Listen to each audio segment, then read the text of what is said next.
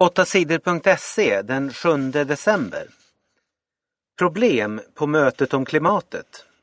I två veckor har politiker från hela världen träffats i Qatar. De har försökt komma överens om att minska utsläppen av koldioxid som värmer upp jorden. Än så länge har det inte lyckats. Det är de stora länderna, Kina, USA och Japan, som har svårast att gå med på ett nytt avtal. Jag ber världens länder att se vad som händer i världen. Jag ber dem att göra något åt utsläppen nu. Vi kan inte vänta, sa Filippinernas ledare på mötet i Doha. Han grät när han höll sitt tal. Filippinerna är ett av de länder som drabbas värst av översvämningar och oväder om utsläppen fortsätter. Forskarna säger att klimatet på jorden inte får bli så mycket varmare. En varmare jord gör att det blir torka och fler svåra oväder. Därför måste utsläppen av koldioxid minska, säger forskarna. De rika och fattiga länderna har svårt att komma överens. De fattiga länderna vill att de rika länderna ska minska sina utsläpp och samtidigt hjälpa de fattiga länderna. Bråken i Egypten fortsätter. Bråken fortsätter i landet Egypten.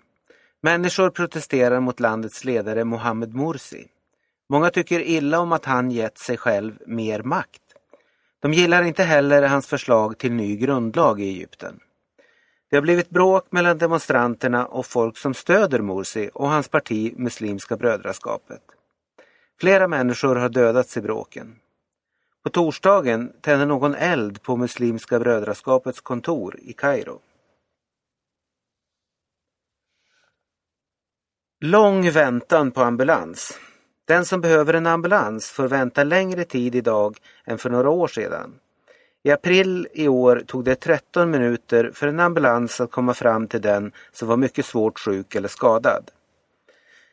För tre år sedan gick det en minut snabbare. En minut är lång tid om någon håller på att dö. En anledning är att de företag som samarbetar om larmen inte har samma teknik för sina telefoner. En annan är att alla som svarar på larmsamtalen inte har rätt att skicka ambulanser. Det är Riksrevisionen som gjort undersökningen. Riksrevisionen säger nu att regeringen måste se till att ambulanserna fungerar bättre. Centerns löften höll inte. Allt fler svenskar är utan jobb. Nästa år kommer arbetslösheten att stiga ännu mer, tror experterna. Många arbetslösa går kurser hos Arbetsförmedlingen istället. Många klagar på att kurserna är dåliga, ibland helt meningslösa. Före valet 2010 lovade Centerpartiet fler riktiga jobb. Folk skulle slippa gå kurserna på Arbetsförmedlingen. Men så har det inte blivit. Sedan Alliansen vann valet 2006 har det blivit många fler som går den här typen av kurser och får det som kallas aktivitetsstöd. 2007 fick 40 000 personer aktivitetsstöd. Idag får 160 000 personer aktivitetsstöd. NATO-soldater ska hjälpa till att skydda Turkiet. Länder i försvarsorganisationen NATO ska hjälpa Turkiet att skydda landets gräns mot Syrien. NATO-länderna Tyskland, USA och Nederländerna skickar soldater till Turkiet. Soldaterna ska hjälpa Turkiet att sätta upp raketvapen längs gränsen mot Syrien. De senaste månaderna har det flera gånger varit bråk mellan Syrien och Turkiet. Syriska soldater har skjutit granater mot byar i Turkiet. I Syrien krigar regeringens soldater mot rebeller. Rebellerna vill störta Syriens ledare Bashar al-Assad. Mulla Krekar dömd för hot mot domstol. Islamisten Mulla Krekar dömdes på torsdagen till fängelse i Norge. Han dömdes för att ha hotat domarna i en domstol. Mulla Krekar straffas med fängelse i två och ett halvt år. Han dömdes också att betala 150 000 kronor i skadestånd till dem han hotat.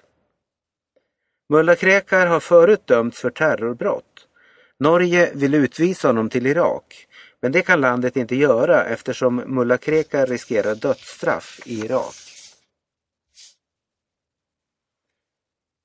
Bilar fast på vägen E4 i timmar. Snön fortsätter att ställa till problem på vägarna.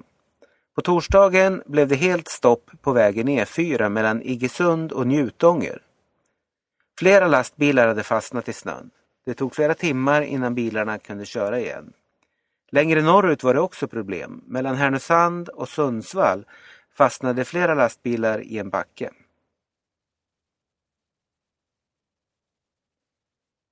Sverige vann mot Makedonien i EM. Sveriges damlag vann även den andra matchen i handbolls-EM. Sverige vann mot Makedonien med 26-15. Det betyder att Sverige går vidare från gruppspelet i EM. På lördag möter Sverige Frankrike.